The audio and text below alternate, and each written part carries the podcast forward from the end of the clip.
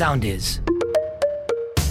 Χάριν Διατροφής, ένα podcast με σύμβουλες για έξυπνη και υγιεινή διατροφή. Γεια και χαρά σας. Είμαι ο διατροφολόγος Χάρης Γεωργακάκης και σήμερα άλλο ένα podcast Χάρη Διατροφής ξεκινάει και σήμερα θα μιλήσουμε για ένα πολύ αγαπημένο λαχανικό που δεν είναι άλλο από το σπανάκι. Ανατρέχοντας βέβαια στα παιδικά μας χρόνια, πολλοί θα θυμόμαστε έναν από τους πιο αγαπημένους ήρωες των κόμιξ, τον Ποπάι, να παίρνει δύναμη τρώγοντας σπανάκι. Φυσικά το γεγονός αυτό μόνο τυχαίο δεν είναι, καθώς λαμβάνοντας υπόψη το πλήθος των θρεπτικών συστατικών που περιέχει και τις ευεργετικές ιδιότητες που ασκούν αυτά στον οργανισμό, σίγουρα θα δικαιολογούσαμε γιατί ο Ποπάι έπαιρνε πολύ δύναμη από αυτό.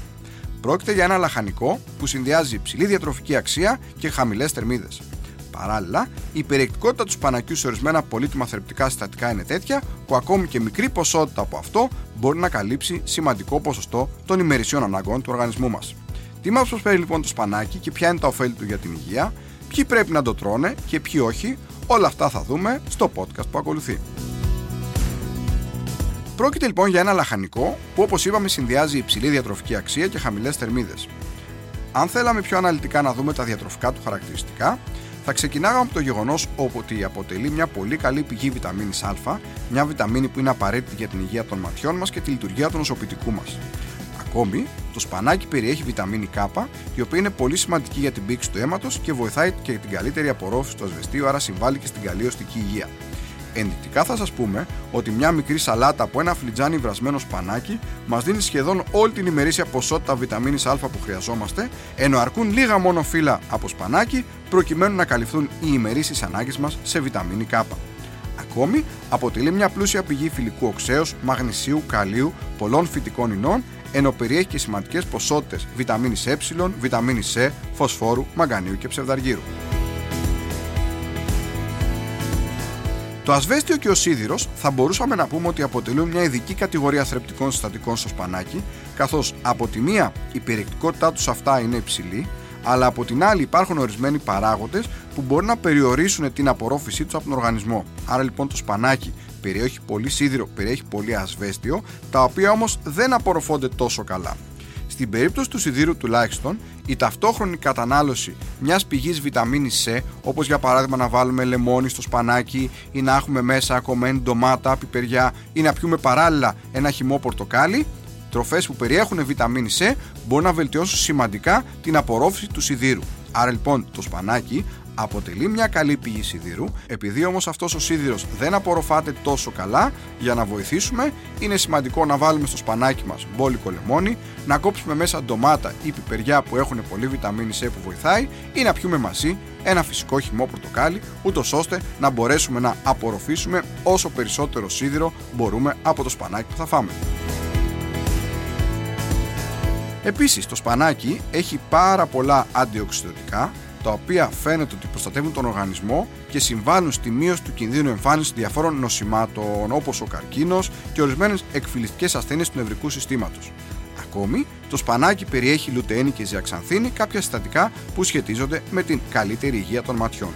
Πάμε όμως να δούμε λίγο πιο αναλυτικά τι μας λένε οι έρευνες σε σχέση με τα διάφορα σημεία του σώματός μας, διάφορες άλλες ασθένειες και πώς το σπανάκι μπορεί να βοηθήσει.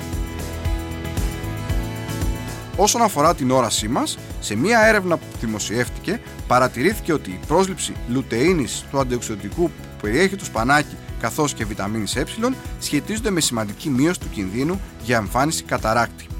Ακόμη, το σπανάκι έχει όπως είπαμε διάφορα προστατευτικά συστατικά τα οποία φαίνεται ότι ασκούν μια αντικαρκινική προστασία, τα λεγόμενα φλαβονοειδή, τις πολυφενόλες, οι οποίες φαίνεται ότι μπορεί να μας παρέχουν μια ασπίδα προστασίας από διάφορες μορφές καρκίνου. Έτσι, σε μια μελέτη βρέθηκε ότι ορισμένα είδη φλαβονεδών που υπάρχουν στο σπανάκι σχετίζονται για παράδειγμα με μειωμένο κίνδυνο εμφάνισης καρκίνου οροθικών στις γυναίκες. Επιπλέον, σε μια άλλη έρευνα διαπιστώθηκε ότι το σπανάκι προτεύει σημαντικά από την εμφάνιση καρκίνου στον ισοφάγο. Ακόμη, συστατικά του σπανακιού φαίνεται όπως αναφέραμε ότι παρέχουν ωφέλη ενάντια σε διάφορα νευρολογικά προβλήματα. Έτσι για παράδειγμα το φιλικό που περιέχει είναι πολύ σημαντικό για την πρόληψη εμφάνισης της νόσου Alzheimer οπότε το σπανάκι είναι μια τροφή απαραίτητη ιδιαίτερος για ανθρώπους μεγαλύτερης ηλικίας.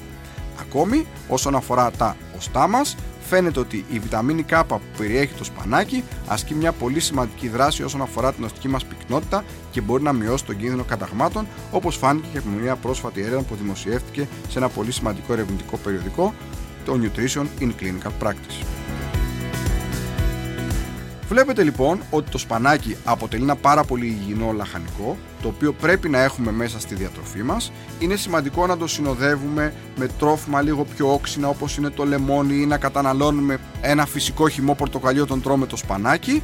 Και εδώ θα πούμε ότι το σπανάκι είναι διαθέσιμο στην αγορά όλο τον χρόνο, ωστόσο η περίοδο κατά τις οποίες έχει την καλύτερη σύσταση και γεύση, κάθε πράγμα στον καιρό του δηλαδή, είναι από το Μάρτιο ως το Μάιο και από το Σεπτέμβριο ως τον Οκτώβριο.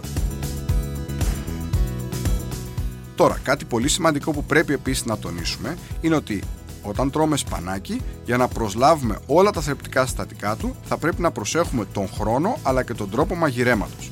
Φαίνεται λοιπόν ότι όταν παραβράζουμε το σπανάκι, χάνει ένα πολύ σημαντικό αριθμό από τα θρεπτικά του συστατικά, όπως για παράδειγμα πολλές βιταμίνες, όπως είναι η βιταμίνη C, όπως είναι διάφορα αντιοξυδοτικά και ούτω καθεξής.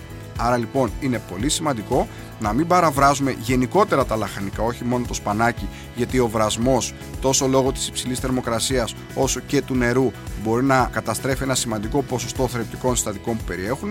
Είναι καλύτερο λοιπόν να τα καταναλώνουμε όσο το δυνατόν πιο ομά γίνεται ή όταν τα βράζουμε να τα βράζουμε σε λιγότερο χρόνο και με όχι πολύ νερό στην κατσαρόλα.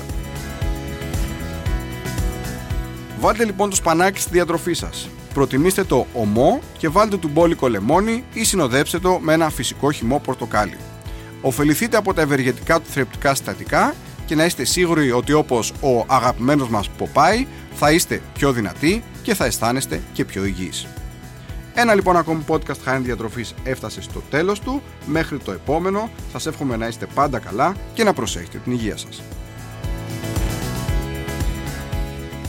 Ακολουθήστε μας στο Soundees, στο Spotify, στο Apple Podcasts και στο Google Podcasts.